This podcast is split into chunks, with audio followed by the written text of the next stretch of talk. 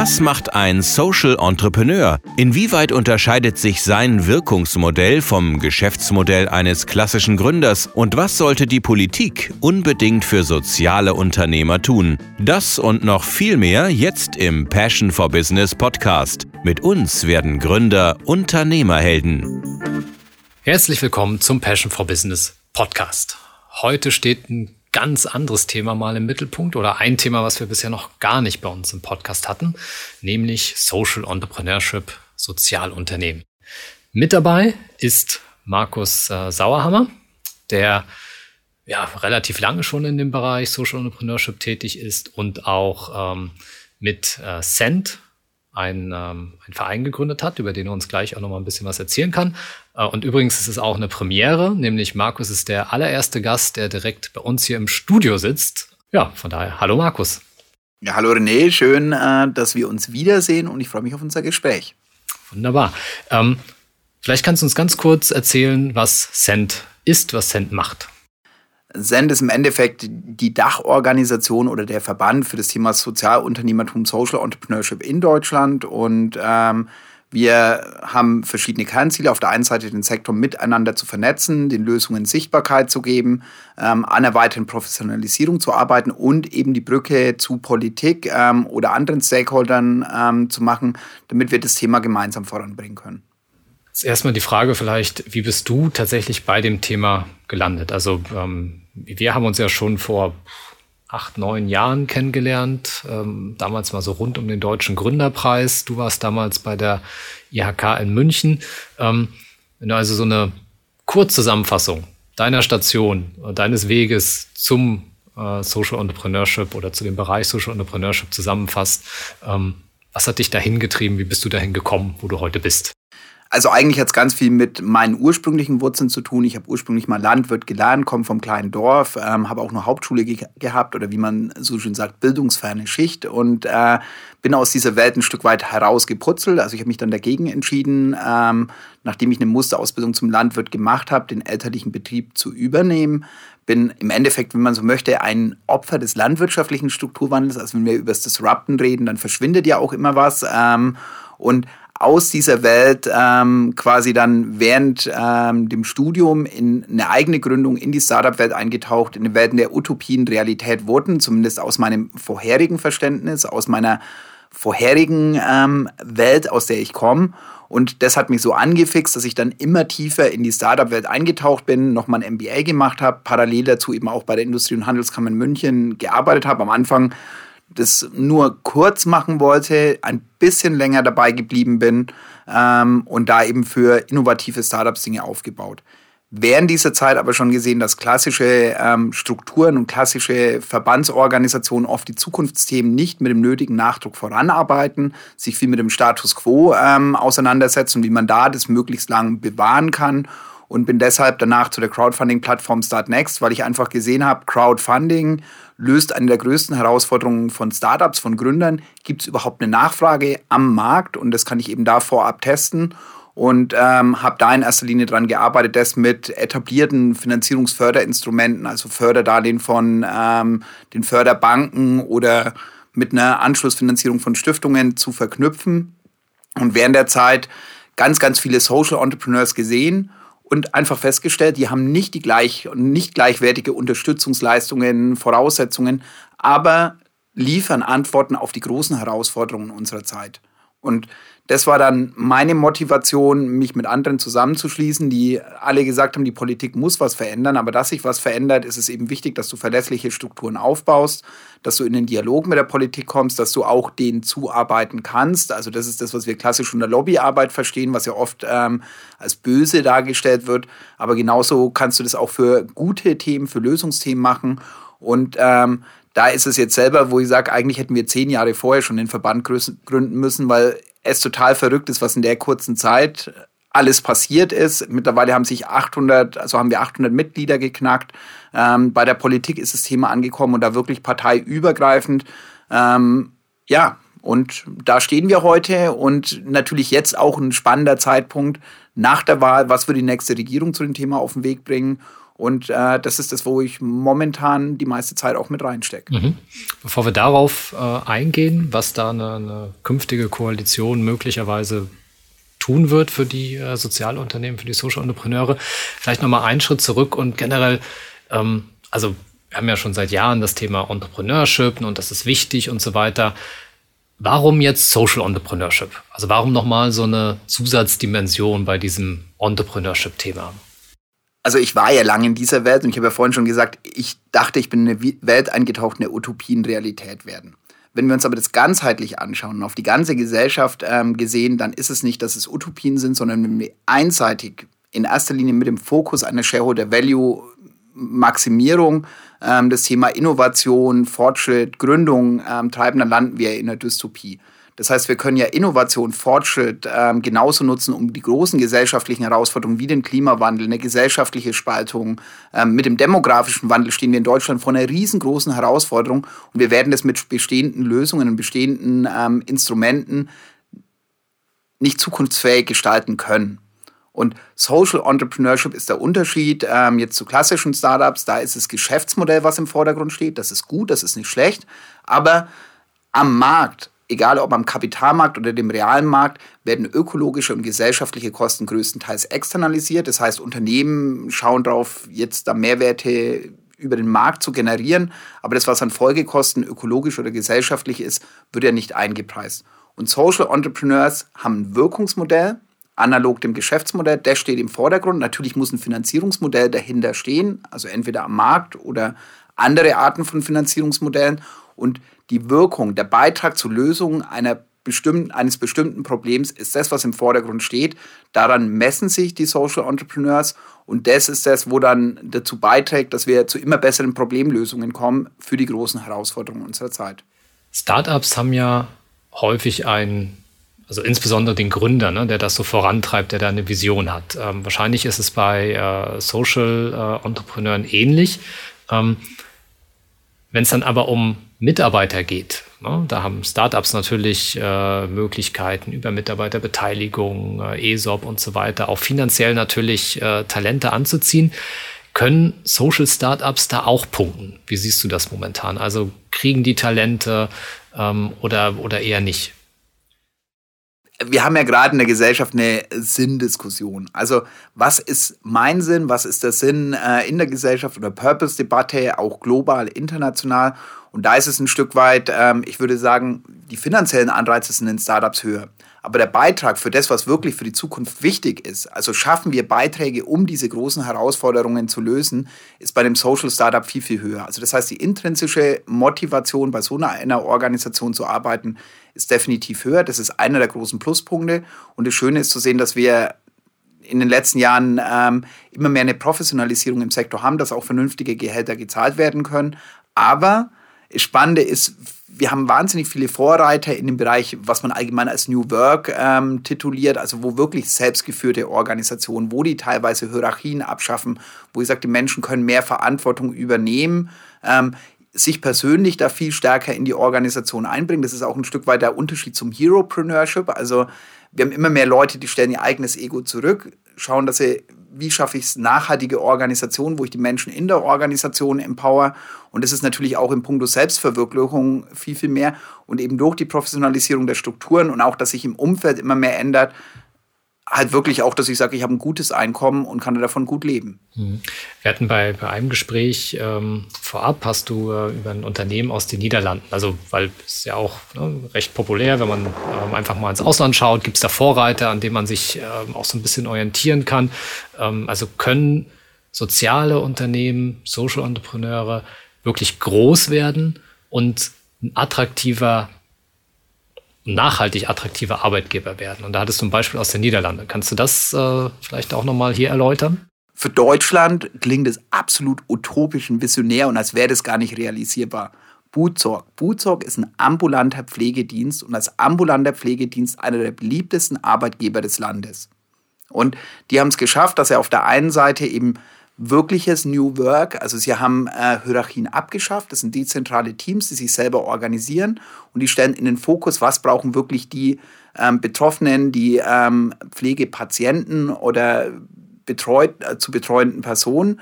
machen das untereinander aus und wir als Menschen haben schon einen guten Kompass. Und wenn eben nicht mehr die Stechuhr läuft, sondern wenn du sagst, okay, heute braucht jemand mal mehr Zeit, dann nehme ich mir die Zeit und das untereinander abstimmen, dann schaffe ich da enorme Mehrwerte. Und gleichzeitig nutzen sie digitale Innovation, um Angehörige, ähm, das persönliche Umfeld besser mit reinzubringen, um auch Dinge zu koordinieren, zu strukturieren.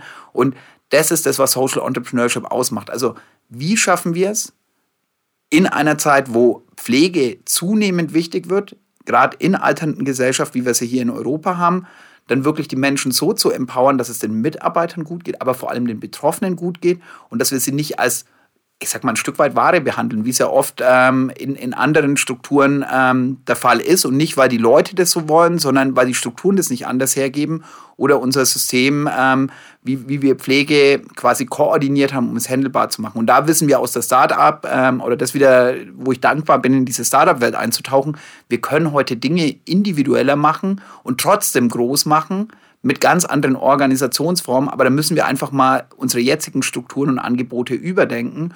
Und das Schöne ist, Bootsorg ist mittlerweile in über 20 Ländern. Also wenn wir das verinnerlichen, dann kann Deutschland zu einer Exportnation der Problemlösungen werden.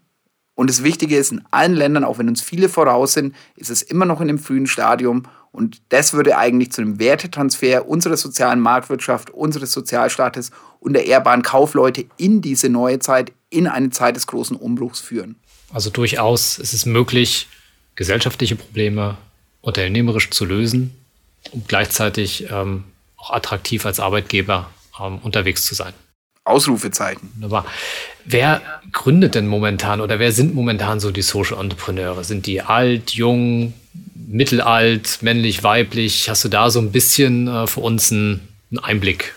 Also da ist es, äh, es gibt zwei Studien, auf die ich mich da gerne beziehen würde. Ist eine ist die Studie The Best Country to Be a Social Entrepreneur. Die haben ähm, 2019 eine eigene Auskopplung als Jugendstudie gemacht und da ist Deutschland international, also unter den 45 wirtschaftlich stärksten Nationen, die man sich da nochmal angeschaut hat, auf Rang 2 direkt hinter Gesamtsieger Kanada. Das heißt, gerade aus der jungen Generation kommt wahnsinnig viel. Und da gibt es noch eine andere Studie aus Deutschland, die das Ganze nochmal bestätigt, von äh, der KfW, Social Entrepreneurship, raus aus der Nische. Ähm, und ähm, da äh, ist es so, dass die auf der einen Seite eben bei den jungen Leuten wahnsinnig viele sehen, die sagen, okay, wir sehen die Probleme, das wird uns zukünftig betreffen, wie können wir die lösen und da unternehmerisch aktiv werden. Spannende finde ich aber, dass wir gerade bei Leuten, die so zwei Drittel ihres Berufslebens hinter sich haben, so langsam die letzten Jahre ihres, Berufslebens haben und dann sagen, hey, was habe ich eigentlich die letzten Jahre gemacht? Und was für einen Beitrag habe ich da wirklich geleistet, um eine enkelfähige Zukunft zu gestalten? Und das sind wahnsinnig viele Leute, die da überwechseln. Oder jetzt aus dem Startup-Sektor sehen wir auch mehr, die sagen, okay, ähm, ich habe jetzt ein paar ähm, klassische Startups gegründet und wenn ich in die Zukunft denke, können wir Innovation, Fortschritt, Unternehmergeist eben nicht auch viel fokussierter nutzen, um die großen Herausforderungen unserer Zeit zu lösen. Mhm. Also momentan so zwei Stoßrichtungen. Äh, einerseits die, die jungen Idealisten, wenn man so möchte, und die, die Desillusionierten, die aber jetzt nochmal quasi eine neue Richtung einschlagen wollen, um zu sagen, okay, hey, ich kann doch auch noch was zurückgeben im Zweifel. Ähm, und ihre Erfahrung, also das ist, glaube ich, auch wichtig, ne? weil die haben ja äh, Erfahrung eines ganzen Berufslebens und, und ähm, das nochmal beim Aufbau eines Unternehmens einzusetzen, ist ja auch total wertvoll. Ne? Und, und, durchaus eine, eine super Voraussetzung eigentlich, um dann auch was zu bewegen. Und ich sehe noch eine Parallele zur Startup-Entwicklung, also was ich auch spannend finde jetzt aus Unternehmensberatungen, ähm, die setzen sich ja auch alle mit diesen Problemlösungen auseinander. Und da ist es gerade auch, dass immer mehr Leute reinkommen. Das ist ein Stück weit wie am Anfang bei der, ähm, als, als die Startup-Szene entstanden ist wo wir dann eine ähnliche Entwicklung sehen. Also jetzt aus der Startup-Szene eben auch die Leute, aus Unternehmensberatungen und äh, jetzt neulich auch eine aus einem Ministerium äh, getroffen, die hat ihren Beamtenstatus aufgegeben, also arbeitet in einem wichtigen zentralen Ministerium. Zu viel kann ich jetzt nicht sagen, weil sonst wird es sehr leicht rückverfolgbar und hat gesagt, ganz ehrlich, ich habe jetzt tausendmal gesagt, das müssen wir anders machen. Es wurde nicht aufgenommen und dann mache ich es jetzt selber und hat den Beamtenstatus aufgegeben. Alle Privilegien, die damit verbunden sind, damit sie das Problem eben einfach dann außerhalb dieser Strukturen lösen kann. Also es ist nicht einfach in Schubladen zu stecken, aber im Kern hast du recht. Die Jungen oder die Leute, sag ich mal, in der Mitte des Lebens, wo vielleicht die Kinder da sind und wo sich Gedanken machen, was hinterlasse ich denen? Hast du eine Zahl für uns? Wie viele Social Entrepreneure es momentan so in Deutschland gibt? Sehr gute Frage und ich kann dir gleich sagen, ich werde sie nicht korrekt beantworten können, weil wir in Deutschland äh, quasi eines der wenigen Länder innerhalb Europas sind, die noch keine offizielle Definition für Social Entrepreneurship, Sozialunternehmen haben. Das heißt, momentan kann jeder sagen, ich bin Sozialunternehmen und du kannst gar nichts dagegen machen. Du kannst es auch nicht genau einteilen. Und wenn ich mir anschaue, wie unterschiedlich das jetzt aus verschiedenen Ministerien ähm, dann betrachtet wird oder von unterschiedlichsten Akteuren, ähm, dann sind wir da sehr diffus. Wir haben uns jetzt ähm, bei Sendma die Aufgabe gemacht, das zu definieren, abgeleitet von der europäischen Definition, runtergebrochen auf unser, sag ich mal, Gesellschafts-, Wirtschafts-, ähm, Sozialsystem. Und da das Ganze adaptiert und die nächste Bundesregierung bringt dann hoffentlich eine Definition. Beschlossen wurde es letztes Jahr schon im Mai. Ähm, da läuft aktuell auch ein Prozess und da bin ich zuversichtlich. Wichtig ist, die Zahlen können wir uns trotzdem anschauen oder um da Tendenzen abzulesen, ist eines aus der vorhin erwähnten Studie von der KfW, ähm, die quasi nochmal für 2017 ähm, klargestellt hat, dass wir 108.000 junge Sozialunternehmen, junge Unternehmen heißt ähm, quasi bis zu fünf Jahren ähm, hatten und das waren damals 9% aller Jungunternehmen.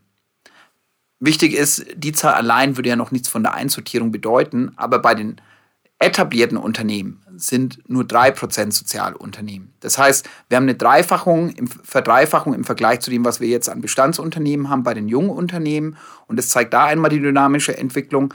Dann beim klassischen Start-up-Monitor rechnen sich mittlerweile über 40 Prozent im Thema Social Entrepreneurship zu. Wenn wir jetzt die Definitionsschablone drüberlegen würden, stimmt diese Zahl auf jeden Fall nicht. Aber man sieht, dass eine hohe Motivation da ist, eben genau diese Herausforderung mit anzugehen und gemeinsam zu lösen. Und dann von der Dynamik nochmal ähm, eine andere Zahl wieder von der Studie The Best Country to be a Social Entrepreneur, wo bei dem Punkt Gaining Momentum, der Dynamik, die sich ähm, quasi da einfach entwickelt, wo wir insgesamt auf Rang 6 sind, obwohl wir in der Gesamtstudie nur auf Rang 21 sind. Also das heißt, es wird viel getrieben von den Gründerinnen und Gründern, die genau da nach vorne wollen und hier einen Beitrag leisten wollen. Wir haben ja beim Thema Entrepreneurship schon seit Jahren ein Defizit in Deutschland. Ne? Wir kommen immer, im Endeffekt sind wir immer, wir immer mit zu den Ländern auf den hinteren Plätzen. Die Gründerzahlen entwickeln sich rückläufig und so weiter und so fort. Da wird viel über einerseits Einstellung der Leute gesprochen, ähm, aber auch Rahmenbedingungen.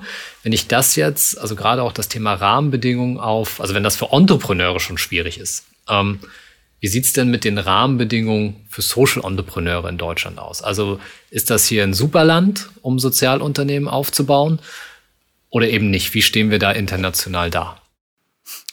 Also wir sind ein super Land, wenn wir die Dinge jetzt anschauen, also Dynamik und was sich entwickelt und was, glaube ich, aus unserer Kultur, aus unseren Werten, eben dieser sozialen Marktwirtschaft, Sozialstaat, ehrbare Kaufleute, was da erwächst. Weil wir haben, glaube ich, ein gutes Grundgerüst, wenn es darum geht, einen Ausgleich zu finden zwischen Fortschritt, ähm, sage ich mal, für die, die unternehmerisch aktiv sind, aber genauso einem gesamtgesellschaftlichen Fortschritt.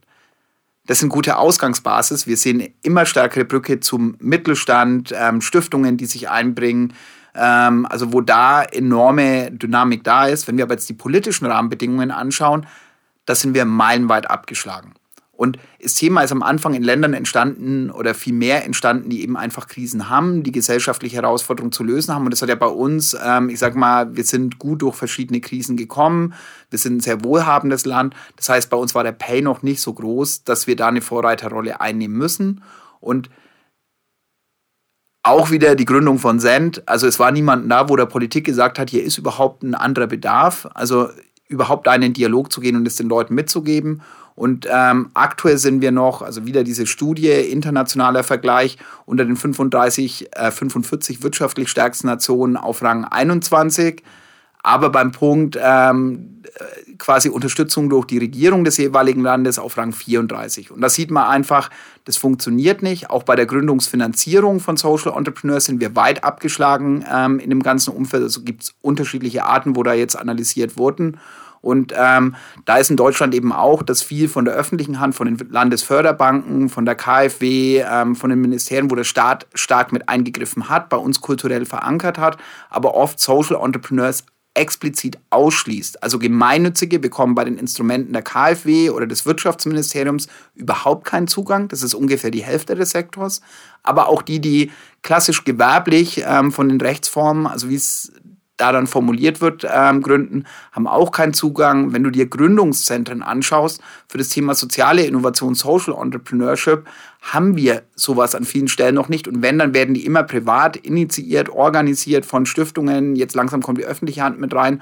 Oder viele, also das Impact Hub Netzwerk, was ja global entstanden ist, mittlerweile global über 100 ähm, Problemlösungszentren, wenn man so möchte, ähm, entwickelt hat, die sich dann einfach ganz privat mit eigenem Geschäftsmodell ähm, finanzieren. Aber die öffentliche Hand hat sich bislang aus dem kompletten Prozess rausgehalten und da müssen zumindest gleichwertige Unterstützungsleistungen her wie für klassische ähm, Gründungen und eben auch wie für Startups, weil es geht um Innovation. Also wenn wir die großen Herausforderungen schaffen wollen, dann brauchen wir Innovation, die auch dem Gemeinwohl dient, die auch auf ökologische Ziele mit einzahlt. Ja, Resümee Platz 21, also Mittelfeld, viel Potenzial nach oben. Ähm, und bei den Punkten, die du explizit angesprochen hast, äh, Unterstützung durch die, durch die öffentliche Hand und Finanzierung nochmal deutlich abgeschlagen. Also jetzt sagen wir das ganz konkret.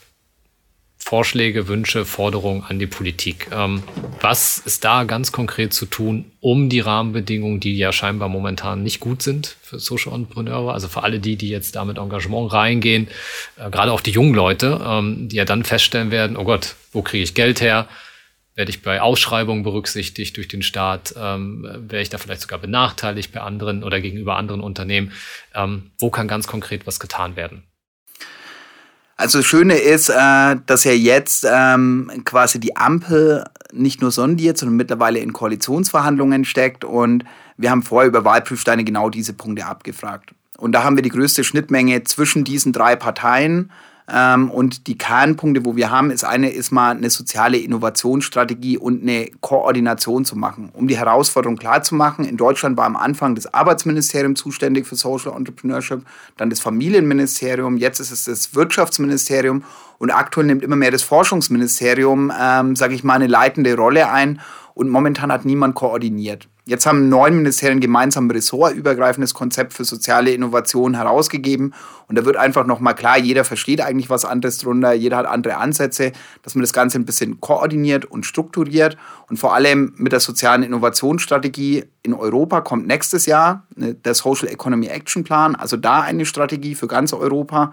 Und wir sehen jetzt in Bundesländern wie in Schleswig-Holstein, in Hamburg, ähm, in äh, Sachsen, Sachsen-Anhalt ähm, und anderen sind jetzt gerade in der Vorbereitung, dass soziale Innovationsstrategien auf Landesebene kommen. Das brauchen wir auf Bundesebene. Klare Zuständigkeit, eben nicht mehr dieses Hin- und Hergehüpfe und am Ende schiebt jeder die Verantwortung weg, sondern dass da jemand auch in der politischen Verantwortung ist. Und wenn wir jetzt das mit den neuen Ministerien anschauen, idealerweise im Kanzleramt. Also, dass da wirklich es geht um die großen Herausforderungen unserer Zeit. Wie schaffen wir es, dass wir Menschen aus der Mitte der Gesellschaft empowern, wenn sie gute Lösungen haben, einen Beitrag ähm, eben mit dazustellen. Und es sollte nicht allein in die Wirtschaftsschublade gesteckt werden, sondern sollte da übergreifend und ganzheitlich betrachtet werden. Ähm, der Baustein Finanzierung habe ich ja schon angesprochen. Also das heißt, ähm, gemeinnützige Social Entrepreneurs, die momentan bei vielen Förderprogrammen ausgeschlossen werden, da einen Zugang zu schaffen.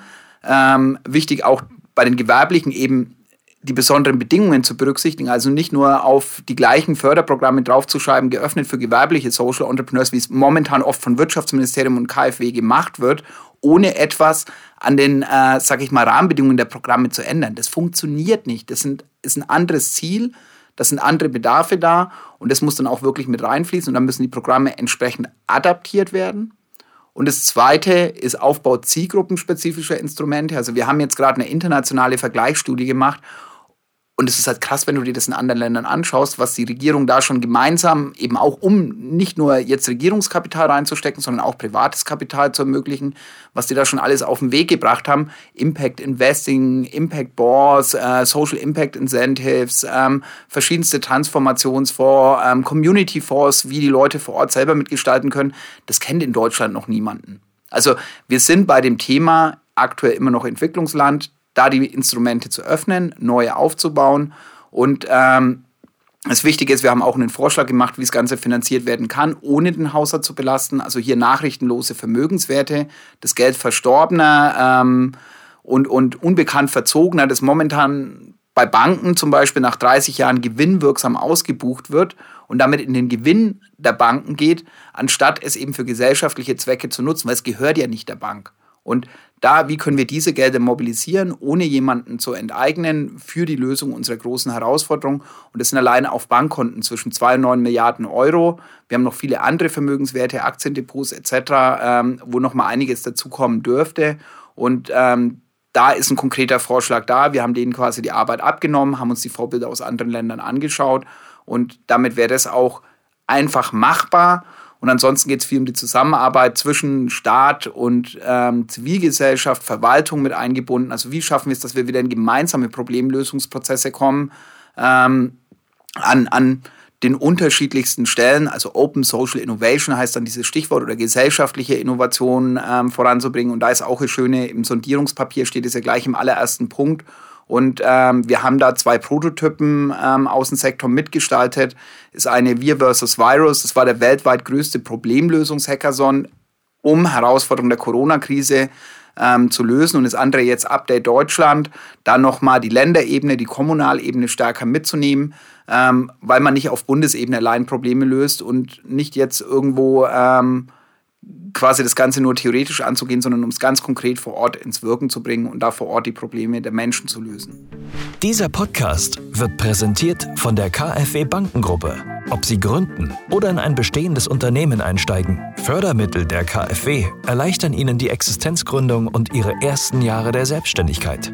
Finden Sie die passende Förderung und lassen Sie sich von anderen Vollblutunternehmerinnen und Unternehmern inspirieren. Unter kfw.de/slash gründen und kfw.de/slash Nachfolge. Alle wichtigen Infos dazu finden sich auch in den Shownotes dieser Folge. Nochmal ganz konkret äh, beim Thema Risikokapital nachgefragt. Ähm, die KfW und auch äh, der Bund ähm, haben ja auch ausgerufen, wir wollen stärker Startups finanzieren und Venture Capital mobilisieren und agieren dort oft als äh, Co-Investoren. Funktioniert das momentan auch im Bereich Social Entrepreneurship?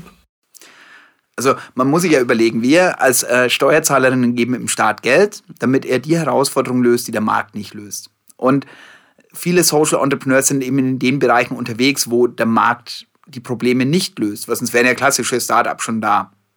Ähm, bei den Kofinanzierungsinstrumenten, also wenn wir jetzt den Zukunftsvorbau der KfW Capital anschauen, 10 Milliarden Euro an Risikokapital, die das Geld in andere Risikokapitalfonds stecken. Klassisches Venture Capital für Startups ist mit dabei.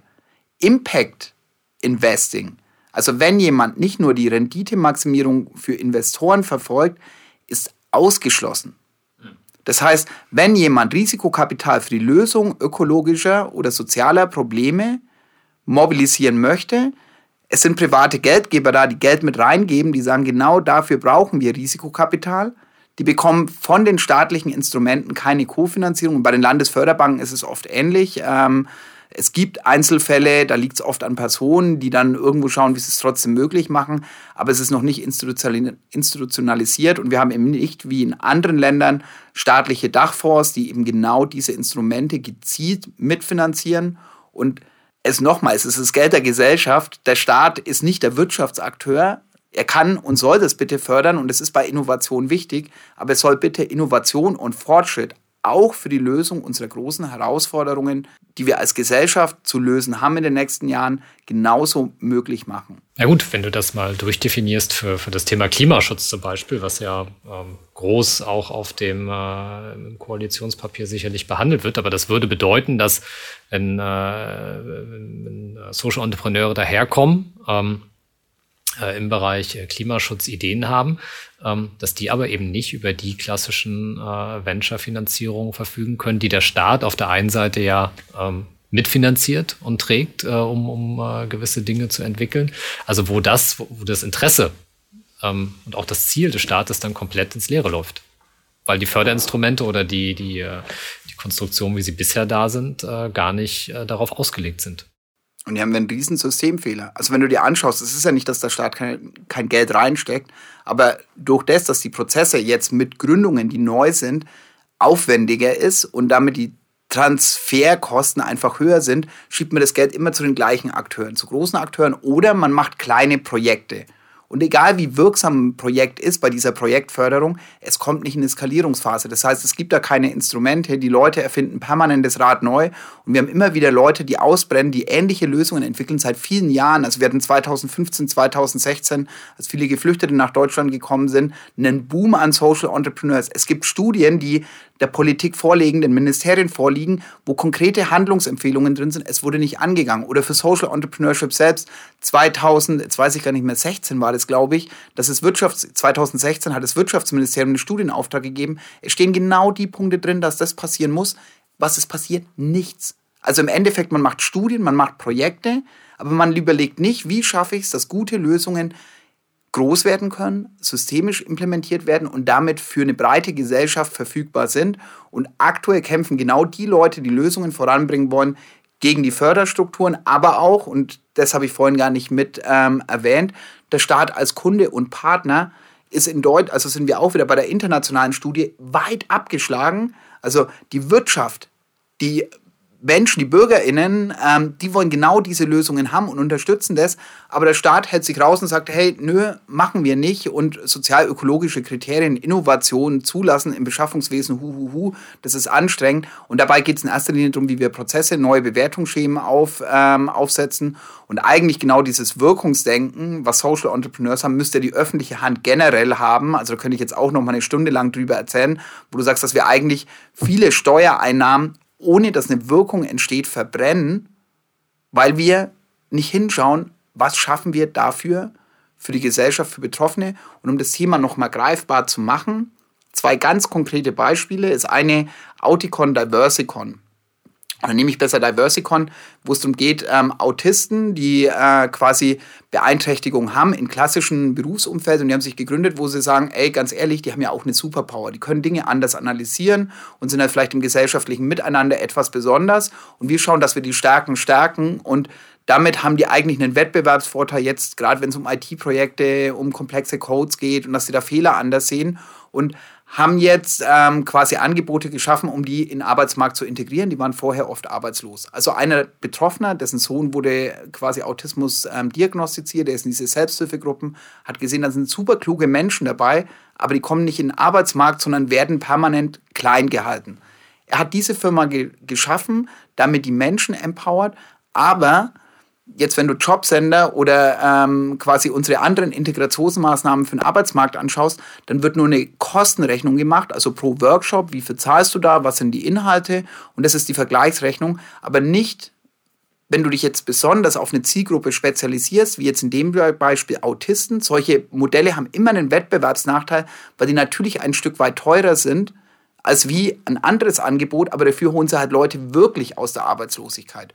Oder beim Thema Integration, Social Bee, eines meiner Lieblingsbeispiele, gemeinnützige Zeitarbeitsfirma, ähm, die quasi das Modell einer Zeitarbeitsfirma, was man nicht für soziale Mehrwerte kennt, gehackt hat und sagt, wir machen einen Integrationsdienstleister, wir nehmen Unternehmen, die Geflüchtete integrieren wollen die ganze Integration oder einen großen Teil der Integrationsarbeit ab. Wir kümmern uns um die Formalien, wir kümmern uns um Sprachkurse, wir kümmern uns um, dass das Kultur vermittelt wird, ähm, dass das persönliche Umfeld, dass sie da Anschluss finden und ähm, schaffen da eben eine Möglichkeit für Unternehmen, leichter Menschen zu integrieren. Auch hier sind viele Leistungen, wo du sagst, eine klassische Zeitarbeitsfirma ist ja der Wettbewerber, wenn es darum geht, dass ich jetzt Leute mit reinhole und die werden das nie zu den Kosten machen, aber sie sparen uns ja viel an Steuerausgaben und das ist aber in der Gesamtrechnung nicht drin. Und das ist, weil der Staat keine Wirkungsorientierung hat. Also das ist wirklich ein Systemproblem, dass man nicht schaut, was bewirken wir mit Steuergeldern, die ausgegeben werden. Und da kann auch Social Entrepreneurship enorme Mehrwerte leisten, dass die öffentliche Hand da stärker drüber nachdenkt und es stärker mit ins Zentrum rückt, leistet eine Ausgabe wirklich einen Beitrag, um ein Problem nachhaltig zu lösen. Ihr seid ja als Verband eng dran an der Politik jetzt der möglicherweise neuen Bundesregierung in die Feder diktiert? Deine wichtigsten Punkte in the nutshell. Ja, wir haben ja gerade schon, also soziale Innovationsstrategie, Koordination, Öffnung Finanzierungsinstrumente, Aufbau zielgruppenspezifischer Finanzierungsinstrumente haben wir schon diskutiert. Genauso die Nutzung nachrichtenloser Vermögenswerte, eben genau zum Aufbau solcher Instrumente. Was darüber hinaus wichtig wäre, wäre ein Clusterprogramm. Also wie schaffen wir es, ähm, dass Netzwerke entstehen, dass entsprechende Unterstützungsleistungen da sind. Das haben wir in der Startup-Szene gesehen und mittlerweile ja auch bei vielen Innovationszentren. Also dass Orte, wo Menschen zusammenkommen, dass sie untereinander vernetzt werden dass es da Beratungsangebote gibt, weitere Unterstützungsleistungen, eine Vernetzung unter den Akteuren stattfinden kann. Ähm, und ansonsten ähm, Open Social Innovation, was ich vorhin auch schon angesprochen hatte.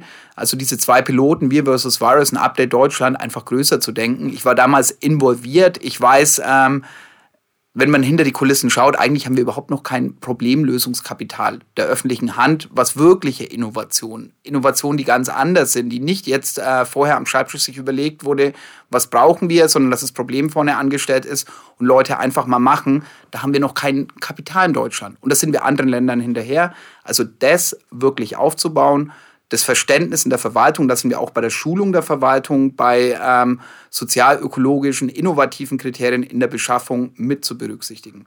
Das sind so, sage ich mal, hört sich jetzt nach vielen Punkten an für ein Thema, wo nicht da ist. Wenn wir in andere Länder schauen, wir haben es halt einfach die letzten Jahre versemmelt und ich bin sehr zuversichtlich, ähm, dass wir mit einer Ampelregierung genau die Dinge auf die Straße bekommen, weil die alle gute Arbeit in der letzten Legislaturperiode zu dem Thema gemacht haben und da wirklich ich glaube, auch ein ehrliches Interesse haben, ähm, den Leuten aus der Gesellschaft, die sagen, lasst uns Probleme angehen, lasst uns mal hinschauen, ob wir das besser hinbekommen als, als wie jetzt bestehende Lösungen, dass sie denen wirklich helfen wollen, besser wirken zu können. Kannst du uns einen Blick vielleicht hinter die Kulissen auch mal kurz noch, noch geben? Euer Dialog mit der Politik, wie funktioniert das? Seid ihr da auf Augenhöhe? Hat sich das vielleicht auch geändert in den letzten Jahren? Kamingespräche? Äh, wie, wie nehmt ihr, versucht ihr Einfluss zu nehmen? Kommt ihr durch? Ähm, wie läuft das ab? Das hat sich rasant und dramatisch geändert. Also als wir noch Arbeitsgruppe Social Entrepreneurship beim Startup-Verband waren, das war in der Vorgründungsphase, mein allererst, meine allererste Begegnung mit der Politik ähm, war ein Termin, der Launch von Chiron Ventures, ähm, quasi ein Sozialunternehmen. Ähm, und die haben es geschafft, dass Peter Altmaier zu der Ver Veranstaltung gekommen ist. Und ich hatte damals schon Positionspapier, ein paar Punkte zusammengeschrieben und war hinten ganz hippelig da gesessen und bin dann, als er losgegangen ist, ihm nachgerannt. Die Securities haben mich gepackt, da kommt so ein Bärtiger mit einem äh, irgendwas in der Hand und dann hergewungen und das haben alle mitbekommen. Und das war überhaupt erstmal Kontakt zu bekommen. War natürlich total naiv und total bescheuert. Auch unser erster parlamentarischer Abend mussten wir darum ringen, dass wir Politiker ähm, von den unterschiedlichen Parteien mit dazu bekommen. Und damals waren Sabine Poschmann, Dieter Janicek, die unsere Themen enorm vorangebracht haben, von SPD und Grüne, zwei Bundestagsabgeordnete, beim allerersten parlamentarischen Abend mit dabei. Das war ähm, Anfang 2017, in dem Jahr, in dem auch die Bundestagswahl war. Und seitdem hat sich dramatisch geändert. Also am Anfang mussten wir allen erklären, was ist es eigentlich? Und viele kannten die Beispiele schon als, also wir haben Bundesverdienstkreuze im Sektor noch und nöcher, aber die wussten halt nicht, dass äh, die klassischen Instrumente da nicht passen. Und mittlerweile laden die uns ein. Also wir sind jetzt mittlerweile in vielen Bundesländern, also nicht nur auf der Bundesebene, sondern auch auf der Landesebene, ähm, in Ministerien, wo wir öfter eingebunden werden, wenn neue Programme aufgebaut werden. Ähm, jetzt bei äh, den Sondierungsgesprächen haben im Vorfeld auch Gespräche stattgefunden. Teilweise haben wir ähm, die angeschoben oder insgesamt in Richtung der Bundestagswahl. Also wir haben da eine Kampagne Hashtag Wege bereiten, einfach nochmal anschauen, mit ganz, ganz vielen Politikern ähm, gesprochen und ähm, dann einen Dialog nochmal zwischen den Social Entrepreneurs und den Akteuren gefestigt, aber auch aus den Ministerien, aus den Parteien gibt es immer mehr Leute, die sagen, hey, genau das ist es, was wir brauchen.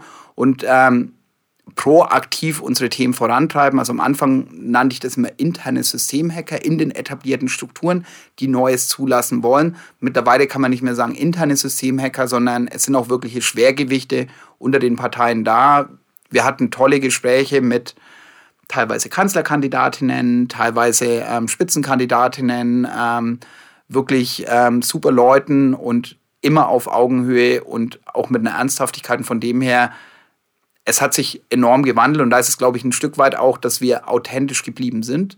Also, dass wir nicht jetzt versuchen, irgendwo Machtinteressen und Intrigen zu spielen, auch wenn man sich immer ein Stück weit verbiegt, um das Gegenüber mitzunehmen, aber da immer in Vordergrund stellt, wie schaffen wir es, Lösungen für diese großen Fragen unserer Zeit voranzubringen, mit guten Beispielen arbeiten, die Leute mit reinbringen, in den Diskurs bringen und fast immer entsteht eine Liebe zwischen den Politikern, die es ernst meinen und den Leuten aus der Gesellschaft, den Social Entrepreneurs, die eben die Probleme herzhaft direkt am Ground anpacken und voranbringen. Das heißt, du bist optimistisch für das Koalitionspapier, den Vertrag, dass dort auch eure Punkte drin sind, äh, um wirklich jetzt das Momentum, was, was besteht, dann Boost zu geben und wirklich hier den Boden für Social Entrepreneurship in Deutschland zu bereiten in den nächsten vier Jahren.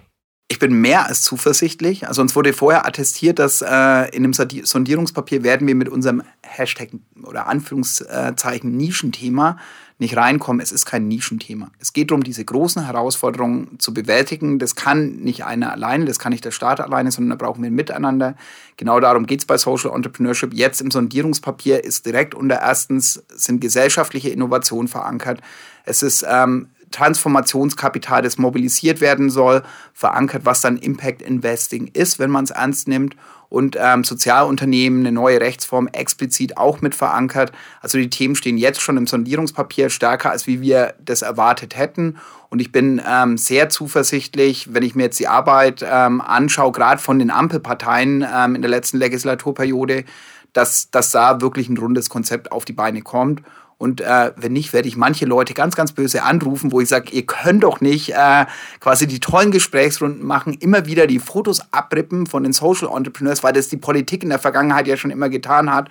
Und wenn es darum geht, Rahmenbedingungen zu gestalten, einfach nach vielen Jahren der Tatenlosigkeit, und das muss man ganz ernsthaft so benennen, also über die Studien haben wir ja vorher schon gesprochen, dann weiter die Augen zuzuknipsen und zu sagen, die Probleme lösen sich mit allem, was, wie wir sie vorher auch schon probiert haben zu lösen und eben nicht geschafft haben bisher. So, das heißt, für die Rahmenbedingungen ist dann hoffentlich gesorgt. Was es dann natürlich noch braucht, sind weiterhin die engagierten Gründerinnen, die sich dieser Themen ähm, annehmen. Von daher vielleicht, äh, weil da natürlich auch immer Vorbilder eine Rolle spielen. Wenn du jetzt mal drei, zwei hast du ja vorhin schon genannt, aber jetzt noch mal drei, drei andere Startups benennen würdest, Social Startups, ähm, die wirklich ein spannendes Thema bearbeiten, die vielleicht dann als, als Vorbild für jetzt junge, angehende Gründer, Gründerinnen dienen können. Ähm, da nochmal welche vorstellst, um jetzt einfach diesen Drive auch ähm, beizubehalten für die jungen Menschen und, und was zu gründen, was zu bewegen. Ich tue mir verdammt schwer, weil das auf drei runterzubrechen, wo du sagst, okay, ähm, wer sind jetzt da gute Beispiele? Ich versuche plakative Beispiele zu machen, um, um klar zu machen, um was es eigentlich geht. Also einmal, wenn wir die Gegenüberstellung mit der Startup-Szene ähm, sehen, finde ich Ecosia ein wunderschönes Beispiel, eine Suchmaschine, die in erster Linie Bäume pflanzt, die ganzen Gewinne, die sie über Werbeeinnahmen ähm, erzielen, reinvestiert. Die haben sich in eine Purpose-Gesellschaft umgewandelt, ähm, also ein Unternehmen, was keine Gewinne entnehmen kann, weder der Gründer noch ähm, die Investoren. Also es werden alle Gewinne reinvestiert in den Zweck, Bäume zu pflanzen und ist über dieses Geschäftsmodell mittlerweile eine der größten Umweltorganisationen weltweit, auf jeden Fall in Deutschland ähm, geworden. Und das ist einfach wahnsinnig beachtlich, wie der Gründer das mit Hartnäckigkeit viele Jahre ähm, Bootstrapping geschafft hat, über diese Leidenschaft Impact-Investoren akquiriert hat und da vorangebracht hat. Ähm, anderes Beispiel, was ich ähm, total bezeichnend finde, im Bildungsbereich sind wahnsinnig viele unterwegs. Jetzt während Corona war ja der Lockdown und Cello Education hat monatlich über 500.000 Schülerinnen und vor allem auch viele Lehrer. Also die haben äh, alles Open Source, ist gemeinnützig. Ähm, und, und äh, wo quasi Lehrer auch das für den Unterricht mitnutzen können und die Schüler auch direkt ein Stück weit das Wikipedia des Lernens, wenn man so möchte. Ähm, und die da enorme gesellschaftliche Mehrwerte leisten, durch das, dass sie Schüler eine andere Art der Wissensvermittlung mitgeben und ähm, das nochmal spannender machen und eben jetzt durch Corona nochmal einen enormen Boost bekommen haben. Und übrigens da auch ein gutes Beispiel. Also das Wirtschaftsministerium hat ein Programm, IGP, äh, ähm, für mit besonders hohem sozialen Impact im Bildungsbereich. Und solche Akteure fallen dann durchs Raster, weil sie nicht marktorientiert genug arbeiten. Aber das ist jetzt ein Social Startup, was seit zehn Jahren am Markt ist und was mich immer wieder fasziniert. Also wäre da nochmal ein Beispiel. Und wenn wir jetzt nochmal eher in, in den klassischen Markt schauen, dann gibt es wahnsinnig viele. Ähm, also ihr könnt jetzt die Einhörner, die jeder kennt. Ähm, Dann nimm mal jemanden, den, den, wir nicht, den nicht jeder kennt. Ja, ähm, dann nehme ich Lisa Jaspers von Folk Days. Lisa Jaspers hat einen Online-Shop für nachhaltige ähm, Produkte und da quasi die sich ernsthaft für das Thema einsetzt. So da ist es immer, wo ist die Grenze zwischen jetzt Greenwashing und äh, Nachhaltigkeit? Ist ja jeder schreibt jetzt sich auf die Fahnen, dass er nachhaltig ist, aber wer meint es wirklich ernst? Und das ist eine Sozialunternehmen, die nebenbei Fair by Law gestartet hat, eine Initiative, um äh, eben im Hinblick auf das Lieferkettengesetz, wie schaffen wir es, mehr globale Ver äh, Gerechtigkeit in die eigenen Lieferketten mit reinzunehmen und da halt im Endeffekt sich das Geschäft selber ein Stück weit schwerer macht, weil sie sagt, wir brauchen einen starken Rahmen, wenn wir die Probleme unserer Zeit ernst nehmen. Und das ist ja auch das, was immer über systemische Veränderungen gesprochen wird. Da geht es nicht um das System Kapitalismus versus Kommunismus, sondern eigentlich sind wir in so einer radikalen Umbruchphase, wo wir sagen, die alten Systeme und alten Antworten werden nicht die Probleme der Zukunft lösen. Also wie hacken wir das? Wie schauen wir nach und nach hin? Trägt diese Veränderung einen äh, Teil dazu bei, dass wir insgesamt zu einem gesamtgesellschaftlichen Fortschritt kommen innerhalb planetarer Grenzen. Und das ist eine Existenzfrage der Menschheit, wenn wir das nicht auf die Reihe bekommen. Und von dem her, die hat da viel gemacht, eben auch die Schnittstelle, nicht nur für sich zu arbeiten, sondern zu sagen, okay, ich habe jetzt gesehen, als Unternehmerin, ich habe enorme Wettbewerbsnachteile gegenüber denen, die nur so tun, als ob sie Nachhaltigkeit ähm, wirklich integrieren und hat dann auch geschaut, dass rechtliche Rahmenbedingungen nachgezogen werden und die Leute, die es ernst meinen, dann insgesamt auch am Markt gleichwertige ähm, Wettbewerbsvoraussetzungen haben gegenüber denen, die eben auf Kosten von ähm, Natur und Gesellschaft ihre Gewinne machen. Wunderbare Beispiele, Markus. Ähm, vielen Dank. Wir packen die dann auch nochmal in die Shownotes für alle die, die ähm, da dann nochmal gucken wollen, äh, was die genau machen. In Deutschland, wo kann ich momentan als Social Entrepreneur hingehen? Wo finde ich schon mal gute Rahmenbedingungen? In welchen Städten? Wer tut sich da vielleicht momentan so ein bisschen hervor? Natürlich kann ich überall gründen, ne, aber es gibt halt einfach Orte, wo es vielleicht einfacher ist, wo ich mich besser vernetzen kann, wo schon ein bisschen mehr Unterstützungsangebote da sind. Ähm, wo siehst du da momentan so Pioniergegenden? Also wenn wir es ähm, also als Anlaufstellen vor Ort Social Impact Labs, die es in vielen deutschen Städten gibt, oder Impact Hubs, das sind quasi so Zentren, wo dann auch Angebote vor Ort sind, um ähm, Sozialunternehmerinnen weiterzubringen und vor allem auch viel, viel Peer-to-Peer-Learning, also wo untereinander ähm, sich quasi weitergeholfen wird. Ansonsten haben wir jetzt ähm, Hessen-Berlin, wo die Länder zwei Programme auf den Weg gebracht haben. Einmal Hessen, der Sozialinnovator in Berlin, Social Economy ähm, Berlin also da explizit Unterstützungsleistungen vor Ort geben und da auch Beratungsleistungen mit anbieten. Wenn wir jetzt ähm, nochmal rausblenden auf die direkten Unterstützungsleistungen, also viel ist, ähm, sich wirklich im Sektor zu vernetzen, auf andere Sozialunternehmerinnen zuzugehen oder sich auch gerne bei uns zu melden und wir leiten dann nochmal weiter, weil da gibt es auch noch mehr Angebote und Anlaufstellen. Ähm, wenn wir uns anschauen, welche Städte am weitesten sind, dann ist es spannend, dass ähm, Berlin quasi international einer der globalen Hotspots für das Thema Social Entrepreneurship ist. Da schlummert wahnsinnig viel Potenzial. Ähm, aber auch Städte wie ähm, jetzt gerade München und Hamburg finde ich die Entwicklung wahnsinnig spannend, weil die beide eine soziale Innovationsstrategie auf den Weg bringen, das Thema ganzheitlich angehen, da ähm, quasi auch Ressourcen in der Verwaltung aufbauen, um das Thema besser zu verstehen, in die Verwaltung mit reinzutragen, die Leute da zu qualifizieren, damit eben genau diese Schnittstelle, wo wir ja vorhin schon als Herausforderung gesprochen haben, ähm, das anzupacken. Und in beiden Städten ist es so, dass viele, ähm, sag ich mal, Philanthropen, diese typischen ehrbaren Kaufleute, Unternehmensmenschen äh, äh, diese Themen enorm mit vorantreiben, weil sie einfach sehen, da ist ein riesengroßes Potenzial, äh, das wir noch nicht angehen und, und da echte Cluster entstehen, ähm, dass eben also es wird nicht Politik, Verwaltung allein lösen, es werden nicht die Social Entrepreneurs allein lösen, sondern dieses starke Miteinander von unterschiedlichen Sektoren. Und das sind für mich so einige Hotspots. Ansonsten sehen wir aber, dass das Thema überall Dynamik und Fahrt aufnimmt. Also selbst im äh, niederbayerischen äh, Raum gibt es das Silicon Filstal Festival und da ähm, jetzt Helmut Ramsauer ist da einfach mit wahnsinnig viel Passion und Leidenschaft dran und wo da Unterstützungsaktionen ähm, vor Ort aufbaut. Der erste Social Economy Cluster der Europäischen ähm, Union hier in Deutschland ähm, auch ist Und ähm, selbst da funktioniert das Ganze und die ländlichen Räume werden bei dem Thema oft unterschätzt, weil da schlummert enormes Potenzial, über das Thema füreinander einzustehen, Verantwortung zu übernehmen und dass eben oft ähm, lokal stark vernetzte Communities ähm, da sind, ja, die die Verantwortung übernehmen. Punkt. Punkt. Markus, und dann stellt sich ja auch die Frage für Social Entrepreneure, werde ich Mitglied bei Cent? Also sollten Sie auf jeden Fall. Ähm, aber was bietet ihr den Unternehmen noch? Also ähm, was kann man konkret bei euch ähm, erwarten und, und warum lohnt es sich besonders, da auch nochmal Mitglied zu werden dann? Also ich glaube, der größte Mehrwert ist das Netzwerk an sich. Ich habe vorhin schon gesagt, 800 ähm, Mitglieder, die mittlerweile dabei sind und dieser Austausch untereinander. Also wenn wir in so einer frühen Phase sind, dann ist es viel, ähm, wo ich sage, da gibt es oft noch nicht die Bildungs- und Qualifizierungsangebote von externen Anbietern, aber man kann viel untereinander lernen, voneinander lernen und da ist eine hohe Offenheit da. Das sind, also wir machen auch immer wieder Angebote, wo genau dieser Austausch da ist. Die Zen-Dörfer heißt das Ganze. Und dann in den Regionalgruppen, dass wir die Leute vor Ort mit vernetzen und dass sich da quasi die anderen Akteure kennenlernen. Auf der anderen Seite Transparenz und Schnittstelle zu Akteuren aus Verwaltung, aus Wirtschaft. Ähm, da gibt es einige Themen, also bei Social, wie können wir Wertschöpfungsketten etablierter Unternehmen oder in der Verwaltung sozialer, ökologischer ausrichten. Und ähm, wo ich sage, da bin ich halt ganz nah an den Schnittstellen mit dabei. Und das andere ist natürlich jetzt politische Rahmenbedingungen mitzugestalten. Also wir werden die nächsten Jahre noch wahnsinnig viele Veränderungen erleben. Und das Spannende ist, immer in diesen Umbruchphasen haben wir eine zunehmende gesellschaftliche Spaltung und die Herausforderungen werden größer und dann ist die Politik auch bereit, größere Sprünge zu machen. Aber das Wichtige ist ja, dass die Leute, die umsetzen, die in der Praxis die Probleme lösen, dass sie dann ihre Bedürfnisse ähm, und auch die Potenziale nochmal an uns kommunizieren. Wir bündeln das und geben das dann nochmal gesammelt weiter. Also aktuell läuft zum Beispiel die Umfrage für einen neuen äh, Social Entrepreneurship Monitor, der nicht nur in Deutschland stattfindet, sondern mittlerweile auch in anderen europäischen Ländern.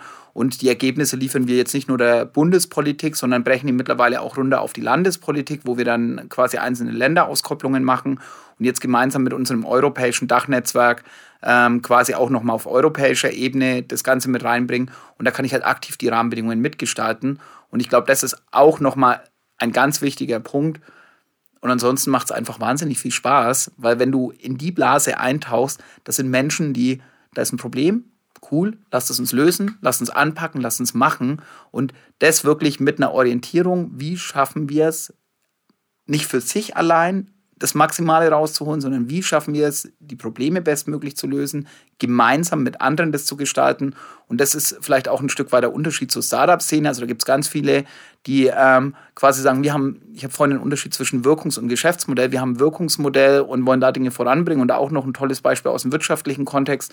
Soul Bottles, die mit dem Soul Incubator gemeinsam mit ähm, Project Together als Fazil Fazil oder Inkubator oder wie man es auch immer nennt, ähm, und dann aber auch ähm, große Akteure wie die Röchling Stiftung, ähm, großes Kunststoffunternehmen und von denen dann die Stiftung, die sagen, okay, wie können wir das Plastikproblem ähm, lösen und ernsthaft daran arbeiten, dass wir Kreisläufe hinbekommen, Kunststoffvermeidung und ähm, da vorangehen und dann selber als Inkubator mitfungieren. Und ja, das, äh, da kriege ich halt leicht Kontakte, rutsche da leicht mit rein und kann diese ganzen Dinge dann mitgestalten. Also ein sehr attraktives Paket, sollte einfach Mitglied werden. Wird vernetzt, bekommt Know-how und ähm, stellt im Endeffekt ja auch so sicher, dass die eigenen Belange an die Politik getragen werden durch euch. Ähm, wie man ja jetzt auch schön sieht, äh, in den Koalitionsverhandlungen im Sondierungspapier sind die Themen aufgegriffen.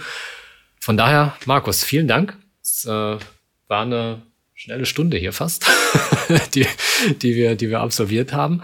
Ähm, viele Themen gestreift. Ähm, Social Entrepreneurship nehmen wir auf jeden Fall mal mit. Ist ein Trend, liegt im Trend, ist notwendig. Also ist nicht nur ein schöner Trend, sondern ist ein notwendiger Trend, ähm, dass dort Lösungen passieren. Die Politik muss noch viel tun, damit die Rahmenbedingungen so sind, dass sich die Gründerinnen und Gründer nicht äh, frustriert dann irgendwann abwenden, weil sie eben es aufgrund der Rahmenbedingungen nicht so hinbekommen, die Probleme auch wirklich zu lösen, die sie da lösen wollen. Ähm, aber wir sind auf einem guten Weg. Ausrufezeichen. Wunderbar. Da einfach nochmal an alle, die jetzt dabei sind, packt mit an, wenn euch was stört, schließt euch uns an, lasst uns gemeinsam die Probleme anpacken und es ist auf einem guten Weg. Es wird in den nächsten Jahren besser und es ist notwendig. Genau. Und wer Lust aufs Gründen hat, ähm, ja, packt mit an, so wie Markus das gerade gesagt hat. Äh, stürzt euch in das Abenteuer Social Entrepreneurship oder auch Entrepreneurship, egal. Hauptsache, ähm, ihr macht was Tolles. Und ähm, ja, Markus, einen schönen Abend. vielen Dank, dass du da warst. Ja, wünsche ich dir auch. Danke, ähm, René, und war mir eine große Freude. Dankeschön. Und an die Zuhörer, vielen Dank fürs Einschalten und bis zum nächsten Mal im Passion for Business Podcast. Das war der Passion for Business Podcast. Für mehr Infos und weitere Folgen mit spannenden Gästen besuche uns auf passionforbusiness.de.